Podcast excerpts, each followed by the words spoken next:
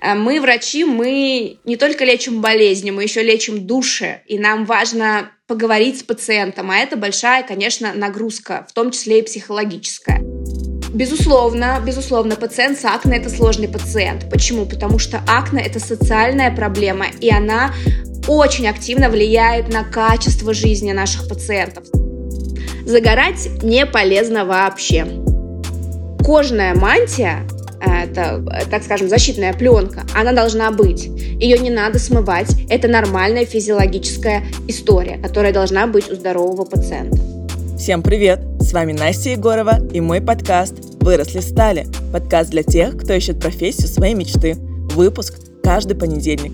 И сегодня у меня в гостях дерматолог Екатерина Константиновская. Про особенности профессии, про здоровую кожу и клиническое мышление в выпуске. Также хочу вам напомнить, что наш подкаст можно поддержать на Френдли. Ссылку оставлю в описании. Всем привет! И сегодня у меня в гостях врач-дерматолог Екатерина Константиновская. Катя, привет! Настя, привет! Во-первых, хочу тебя поблагодарить за приглашение. А, давно слежу за твоим каналом и каждый раз с удовольствием слушаю разные интересные истории. А во-вторых, это мой первый подкаст, и я очень рада разделить его именно с тобой. Круто, я очень, знаешь, люблю, когда ко мне приходят в первый раз. Обычно потом у человека начинается просто пул подкастов. Это здорово.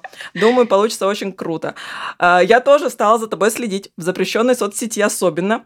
И ты прям такие у тебя там э, рилсы провокационные, знаешь, э, что тебя отличает, например, от всех других дерматологов.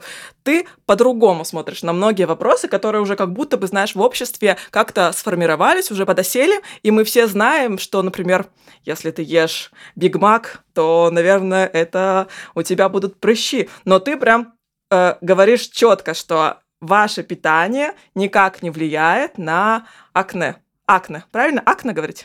Вообще, Акне, акне, акне, более правильно акне, но все говорят акне, и в нашем медицинском мире мы тоже предпочитаем говорить акне, хотя с греческого uh-huh. ударение ставится на последний слог акне. Uh-huh. Uh-huh.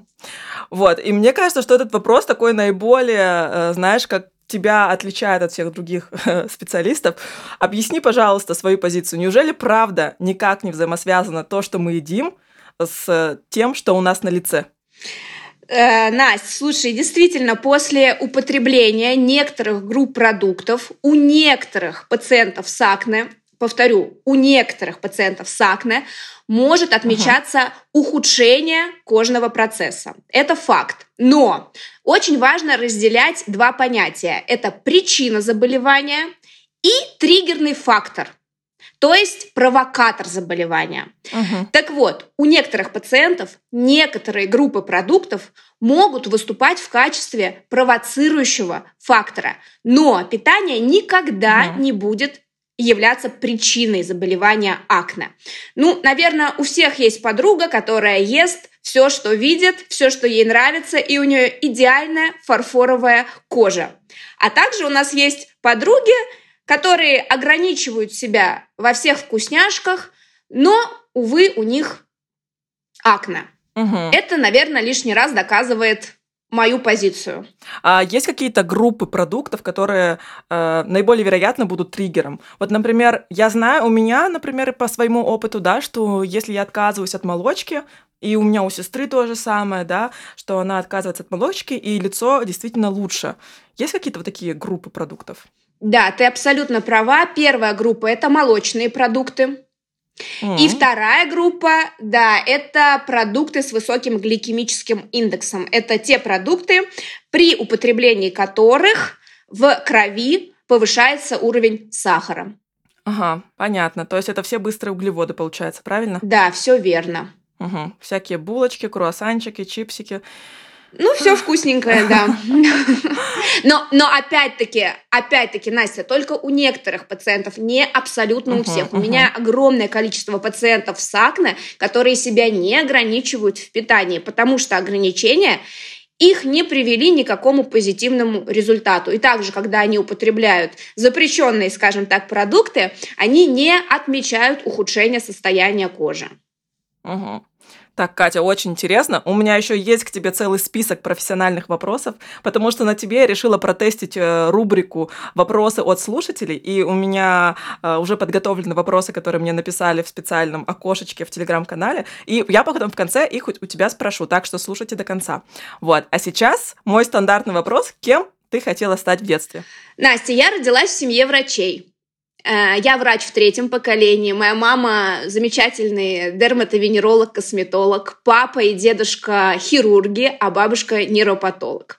По классике я также хотела стать, э, как и моя семья, врачом. Э, я видела себя в белом халате, помогающей людям, но, наверное, нужно отметить интересный факт. Помимо э, врачевания я также рассматривала предпринимательство. Меня всегда э, увлекали истории больших компаний с э, какими-то э, фундаментальными успехами, скажем так. Ну, получается, у тебя же сейчас твоя клиника, правильно? Да, у нас э, две клиники. Э, я сооснователь клиники эстетической медицины доктор Константа. Угу. То есть она названа в твою честь. Ну да, моя фамилия Константиновская, поэтому мы решили назвать э, доктор Константа. А ты помнишь момент, когда ты вот решила пойти э, во врач... как бы связать свою жизнь с профессией врач? Ты помнишь этот момент вообще?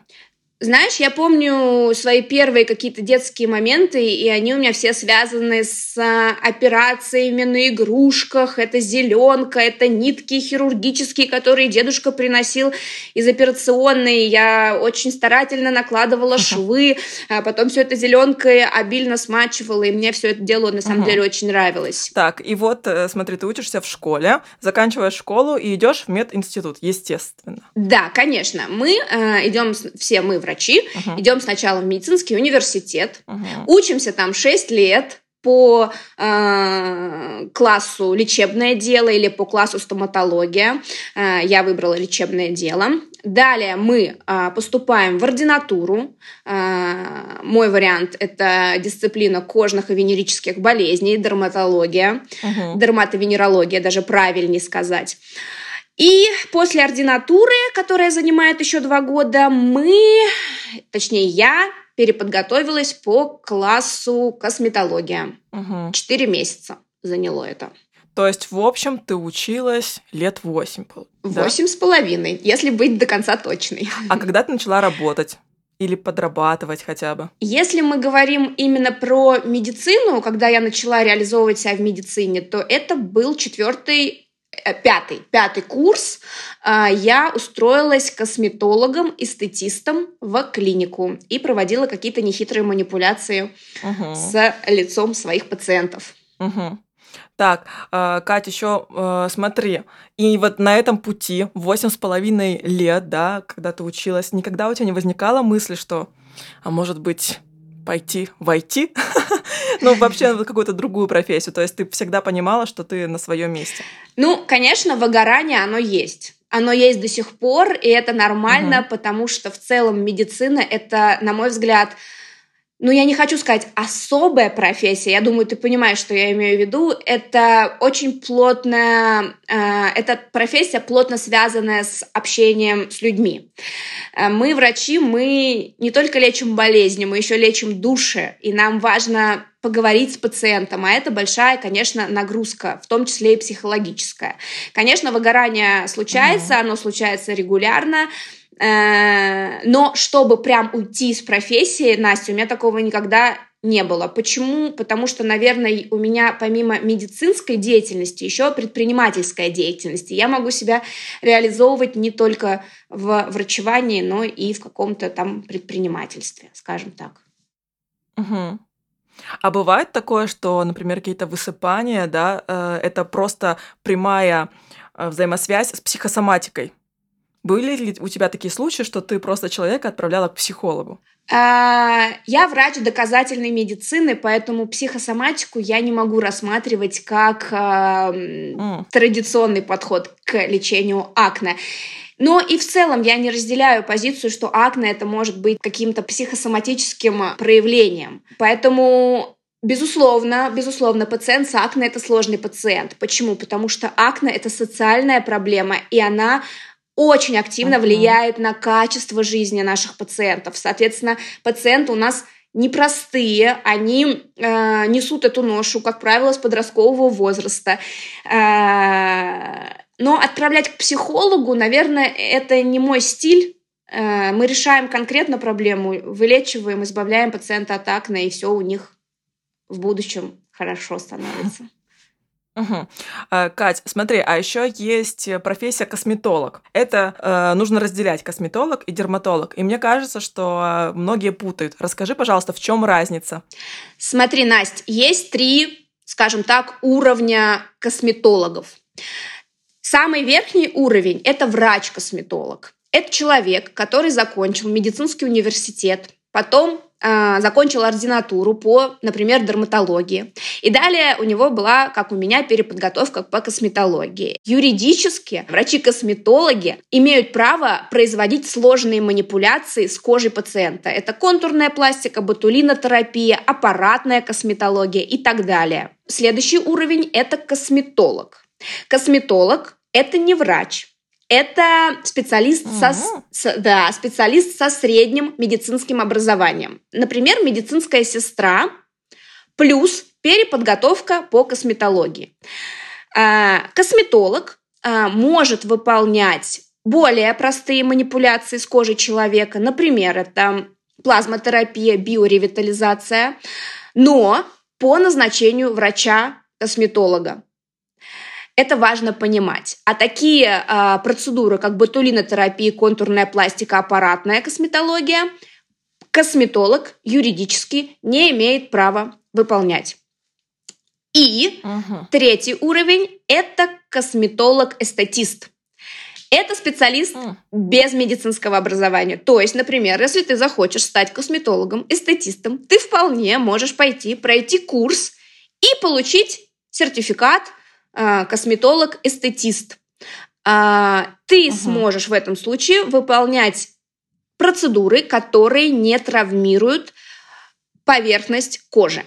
Например, массажи, угу. депиляция, коррекция бровей, угу. уходовые процедуры. Но это тоже косметолог-эстетист. Поэтому очень важно понимать, к какому специалисту вам нужно пойти, какие процедуры вы хотите, чтобы вам а, сделали – и от этого вы выбираете, нужен вам врач, просто косметолог или косметолог-эстетист. Или еще и дерматолог. А, есть еще и дерматолог. Дерматолог – это специалист по кожным заболеваниям.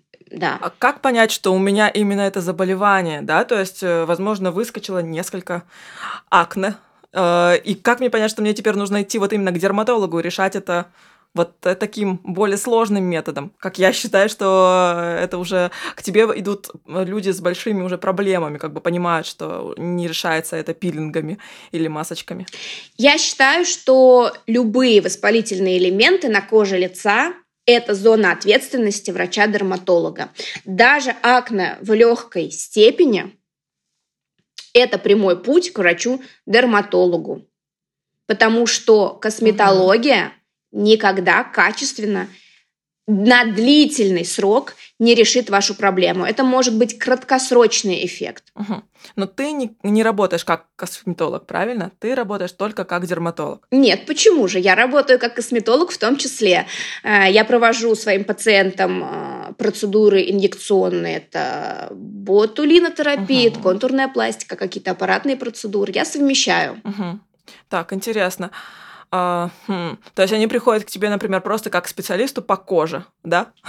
А потом уже ты э, достаешь свои skill ы, которые необходимы. Нет, если ко мне приходят э, с запросом избавить от акне, э, я их лечу с помощью аптечных средств. То есть я назначаю правильные сочетания средств, и они уходят со списочком и моими рекомендациями домой выполнять мои назначения. Э, если же ко мне приходят с запросом на anti-age или там увеличение губ, что-то такое, то тогда угу. я выступаю Понятно. в роли врача-косметолога. Угу. Так, все поняла. А, смотри, я видела, что у тебя еще есть онлайн-консультации, правильно? А, как это вообще возможно в твоем случае? Мне кажется, что врач должен посмотреть все там тщательно, внимательно, потрогать. Вообще как-то странно, на самом деле, идти к врачу онлайн. Много ли у тебя клиентов именно онлайн? И как это вообще проходит? Есть ли доверие к этим процедурам? Вообще, я с тобой согласна, это странно. И раньше я абсолютно точно была уверена, что это невозможно. Но это случилось, и оно случилось само. В какой-то момент э, пациенты из других стран, городов России начали писать с запросом «помогите». Помогите мне тоже. Uh-huh. Я не могу к вам приехать на консультацию, но я чувствую, что мне нужно, чтобы вы меня полечили. Первая консультация онлайн, вторая консультация онлайн. И знаешь, Пациентов очень много, и скажу так, онлайн-консультация не уступает по результату очной консультации. Мы научились каким-то образом помогать пациентам даже через экран э, компьютера или телефона. Угу. Удивительно, я понимаю твое удивление, разделяю его, но угу. вот такая вынужденная мера случилась. То есть ты просишь сфотографировать до, или ты такая говоришь, поднесите ваше лицо поближе? Когда пациент записывается ко мне или к какому-то моему врачу-дерматологу, э, мы просим заранее прислать фотографии в хорошем качестве, в разных проекциях лица, декольте и спины. Э, это те зоны сибарейные, где в основном локализуются воспалительные элементы. Мы тщательно изучаем эти фотографии. Дальше, в назначенный, в назначенный час созваниваемся с пациентом по видеосвязи, э, в рамках которой собираем анамнез. Пациент нам жалуется, рассказывает, как оно случилось, как давно и так далее, где лечился, чем лечился. И уже на базе всех этих знаний мы э, прописываем лечение. Угу. Интересно. А, Катя, а вообще возможно не попасть к тебе? как вообще, расскажи формулу, да, для любой, например, девушки, женщины, как она должна ухаживать за собой, да, за своим, за своим телом, за своей кожей, а, чтобы не попасть к дерматологу? Ну смотри, Настя, если ты спрашиваешь, как профилактировать акне, я, наверное, скажу никак.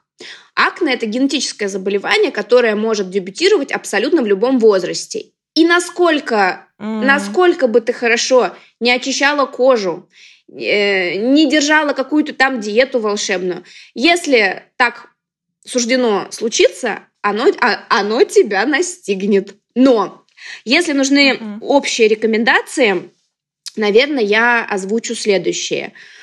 Качественное очищение кожи, mm-hmm.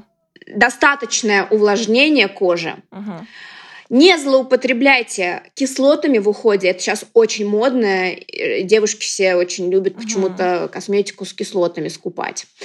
А, и будьте аккуратны с SPF и используйте его целесообразно в определенное время года. А почему? Подожди, вот сейчас последний пункт не совсем понятен. А, в смысле, не использовать, да, без надобности не использовать SPF, правильно? Да. А почему? Да, смотри, есть такое понятие, как ультрафиолетовый индекс. Если он ниже двух, угу. то защита от солнца не требуется. В Москве выше двух он только в летний период, а также в уверенную такую весну. Поэтому в зимний период, угу. в осенний период SPF-защита не требуется при условии, что этот индекс ниже двух. А SPF угу. для пациентов с проблемной кожей достаточно рисковая идея, потому что эти средства, они в основном комедогенные. Это что значит? То есть усиливают образование комедонов. Mm, угу. То есть это даже вредно получается. Да, часто наши пациенты приезжают из отпуска с каким-то обострением и мы, конечно, мы, дерматологи, связываем это с активным использованием SPF. Но, чтобы меня правильно поняли слушатели, при индексе ультрафиолета выше двух SPF использовать очень необходимо. Uh-huh. Поняла. Так, Кать, подожди, ты сказал такую фразу, что твои клиенты приходят к тебе. То есть э, прийти к тебе, да, это часто как, не знаю, как к какому врачу, к тебе ходят постоянно, э, не разово. То есть нельзя прийти, пролечиться и уйти. Ты постоянно наблюдаешь, да, своих подопечных. Нет, смотри, Настя, акне это хроническое заболевание, и действительно ни один врач в мире не сможет гарантированно избавить пациента от акне на всю жизнь. Ну, то есть мы не можем дать гарантию, что вот сейчас вы пролечите акне и на всю жизнь забудете о высыпаниях. Мы вводим пациента в ремиссию. Для этого требуется порядка двух-трех двух-трех консультаций.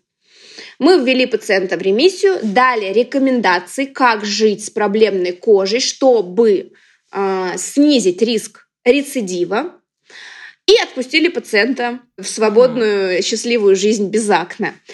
Но, безусловно, в какой-то момент акне может рецидивировать. Но хочется сказать, что у нас это случается нечасто. Нечасто пациенты возвращаются с рецидивом, но такое возможно. Угу. То есть удается ввести состояние кожи вот в ремиссию, как ты говоришь, и поддерживать ее там, да, что она не воспаляется, что они не возникают. Да, хорошая аналогия – это гастрит. Это тоже хроническое заболевание, которое мы вводим в ремиссию, а потом при нарушении каких-то правил образа жизни или даже без нарушения, такое тоже может быть, гастрит может э, опять на себе, о себе напомнить. САК, например, так же. Угу. Так, все понятно. А, итак, давай переходить к нашей рубрике «Вопросы от слушателей». Давай. А, Оля спрашивает, какие смежные профессии полезно было бы освоить, чтобы быть классным дерматологом? К примеру, нутрициолог, косметолог. Ну, про косметолога мы уже э, выяснили. Давай про нутрициолога. Ты нутрициолог еще или нет? И нужно ли тебе об этом знать? Нет, я не нутрициолог, и я считаю, что классному врачу-дерматологу нужно быть просто классным врачом-дерматологом. Никакие смежные профессии осваивать нету необходимости.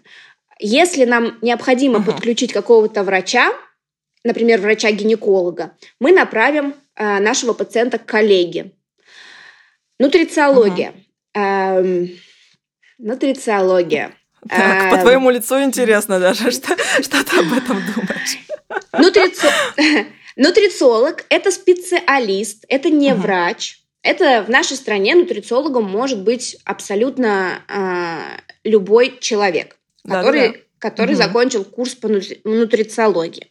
Что делает нутрициолог? Нутрициолог анализирует твою э, пищевую тарелку, э, анализирует угу. э, качество потребляемой пищи, э, сбалансированность ее и дает рекомендации, как с помощью каких-то добавок или коррекции пищевой тарелки улучшить качество жизни. Угу. Но к э, дерматологии это никак угу. не, не это не имеет отношения к дерматологии. Угу. Катя, ты вот сказала, что вы иногда отправляете к гинекологу. Каким еще специалистам вы отправляете чаще всего? А, мы можем отправить пациента к врачу-гинекологу в случае, если у нас есть а, так называемое гиперандрогенное состояние, это дисбаланс гормонов у женщины. Также мы можем направить пациента к врачу-косметологу, например, для борьбы с постакне. А, В целом, я думаю, что этого достаточно. Угу. Все, поняла. И сейчас у нас есть слушатель Никита, который задал очень много вопросов. Я задам всего лишь часть, и можно прям так блицом отвечать. А, насколько полезно загорать? Загорать не полезно вообще. Угу. Правда, что если выдавить прыщ на лице, то можно умереть? Действительно, если прыщ находится в так называемом треугольнике смерти, это может быть причиной смерти. Класс, ты таким голосом это сказала. Это может быть причиной ну, смерти. Но это казуистика, это, это редчайшая история, и не знаю, сколько случаев таких зарегистрировано. Ага. Что такое бородавки и как не допускать их появления? Бородавки – это новообразования, которые локализуются чаще всего на кистях э, или на стопах. а, и связано с вирусной инфекцией. Угу. Хорошо. А как влияет состояние печени и желчного пузыря на заболевание акне? Никак. Если взять выборку пациентов с заболеваниями печени и желчного пузыря, у них далеко не у всех будет заболевание акне. Поэтому корреляции современная доказательная медицина не отмечает. Угу. Что будет, если усиленно стараться всячески смывать кожное сало? Это может привести к осложнениям эпидермиса? К осложнениям эпидермиса. Угу. Ну, наверное, он имел в виду, что это может привести к осложнениям э, в виде акне. Да, а, вообще. Кожного слоя, я так понимаю. Да, я вообще не очень разделяю позицию гиперухода за кожей и э, какого-то агрессивного очищения до скрипа, хотя наши пациенты с акне очень любят 10 э, этапов очищения и так далее, и так далее. А, действительно, угу кожная мантия, э, это, так скажем, защитная пленка, она должна быть. Ее не надо смывать. Это нормальная физиологическая история, которая должна быть у здорового пациента. Угу. Является ли появление прыщей на теле следствием интоксикации организма и будет ли эффект, если пить много воды, чтобы ускорить э, вывод токсинов? Мне кажется, я э, уже знаю. Нет. Ответ. Нет. Нет. Нет, ты знаешь, вот я хороший пример. Я мало пью воды, но у меня нету акне. Угу. А, кстати, хороший вопрос у Никиты про перхоть. Это вообще к тебе? По сути, перхоть это же кожа, да? Угу. Что такое вообще перхоть и как ее лечить, он спрашивает. Перхоть это сибарейный дерматит.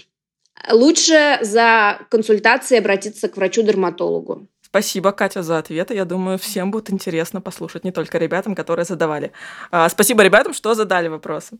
И так, Катя, продолжи. Быть дерматологом – это… Быть дерматологом как и быть любым, собственно, врачом, это постоянно учиться. После восьми с половиной лет все только начинается, и действительно врач учится всю жизнь.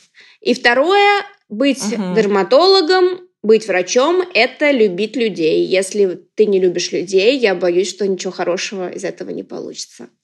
Угу. Еще, Катя, у меня есть новая рубрика, которая называется «Я рекомендую». И здесь мои гости рекомендуют слушателям, э, что почитать, что посмотреть, на какую постановку в театр сходить. И, скорее всего, это какое-то такое их свежее воспоминание. Можешь порекомендовать что-нибудь? Э, смотри, для специалистов по дерматологии я бы посоветовала книгу «Акне» Вильям Денби. Очень много клинических случаев, интересные истории. А, для девушек и молодых людей, которые просто хотят немного больше узнать о домашнем уходе, я бы порекомендовала книгу «Бьюти-минимализм» Сэнди Скотницки. Это угу. классный врач-дерматолог и действительно стоящая вещь.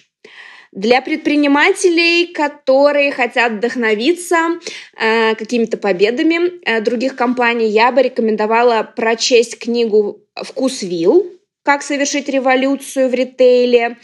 А, Дело не в кофе, угу. это про Starbucks. И еще мне нравится книга угу.